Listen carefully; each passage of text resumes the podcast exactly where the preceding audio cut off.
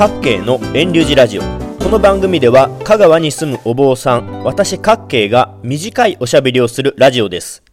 今回は私のこの配信されている音声の長さについてお話しします。私の配信するこの各系の遠流寺ラジオはだいたい6分から10分の時間となっています。でたまにですが私のこの音声が短くないですか？または今回はいつもよりも短いですねと言われるんですね。この長さについては2020年10月配信の59回目のラジオでも似たようなことをお話ししたのですが理由は3つあります。1つは私自身がいろいろな音声配信のポッドキャストを聞いてきてもう十分しっかり聞いたなぁと感じられるのが7分から10分の長さだったので自分の配信する音声時間も理想は7分以内。長くても10分を目標にして作るように心がけています。音声配信ラジオの良さはながら聞きができることだと言われていますが実際の私はシングルタスクなので一つの物事に取り組んでいる間はラジオ音声が聞こえていても全然その内容が体に入ってきません。やっぱり音声を聞くときはきちんと聞きますよと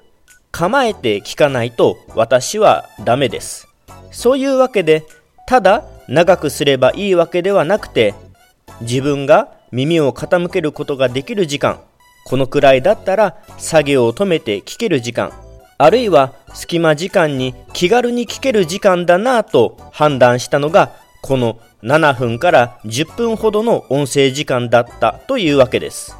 実際昨年の2020年の夏秋くらいから配信者が急増した音声配信プラットフォームのスタンド FM では5分ほどの長さのものが多くあるように感じます。やはりそれくらいの短い時間の方が聞く側はサクッと気軽な気持ちで聞くことができるのだと思います。私も短い方が気が楽です。続けて2つ目の音声の短い理由はダウンロード数をできるだけ抑えるためです。これまでに100回の各系の遠流寺ラジオを配信してきましてありがたいことにトータルで9000回弱のダウンロードがありました。ダウンロードされることは嬉しいことなのですが一方で手放しでは喜べない数字でもあります。ダウンロードをするというのは気に入った内容だからダウンロードするだけではなく今聞くのはしんどいから後で聞くというのも含まれます。またポッドキャストアプリによっては設定すれば自動ダウンロードされるものもあります。要はダウンロードされていたからといって本当に聞いてくれているのか聞くだけの内容であるのかとは限らないことです。実際、ここだけの話ですが、ダウンロード数の分析を個人的にしますと、私の配信したもので12分を超えるとダウンロード数が増えていき、20分を超えるとさらにぐっと増えます。時間が長くなればなるほどダウンロード数が伸びる傾向が如実に現れます。それはどういうことかと考えますとおそらく今聞くのはしんどいからとりあえずダウンロードして後から暇があったら聞こうというスタンスなのだと思います。でもどうでしょうか？ウェブページのブックマークやお気に入り登録でも同じことが言えますが今聞かず後から振り返って見てみよう聞いてみようとすることはなかなかないでしょう。ダウンロードしたらしっぱなしになっていませんか？そんなわけでダウンロードしなくても済むように今聞くことができる短い長さを心がけているわけです。3つ目の音声の短い理由はダウンロードされる人のために容量をできるだけ減らしたいからです。ポッドキャストの魅力の一つは無料でダウンロードできて自分の好きなタイミングで何度でも聞くことができることです。たまにですが YouTube にも配信しないのですか？と尋ねられます。はい。私は動画配信プラットフォームの YouTube には配信する予定はありません。いろいろな理由がありますが、今回の話に絞って言いますと、音声の容量をできるだけ小さく絞りたいからです。YouTube は MP3 ファイルのアップロードができません。MP3 とは簡単に言えば音声を圧縮する技術の一つです。CD とほぼ同じ音質でありながら元の音の10分の1のデータサイズに圧縮することができます。データサイズが小さくなるということは単純にダウンロードされる時の通信量、容量が減るということです。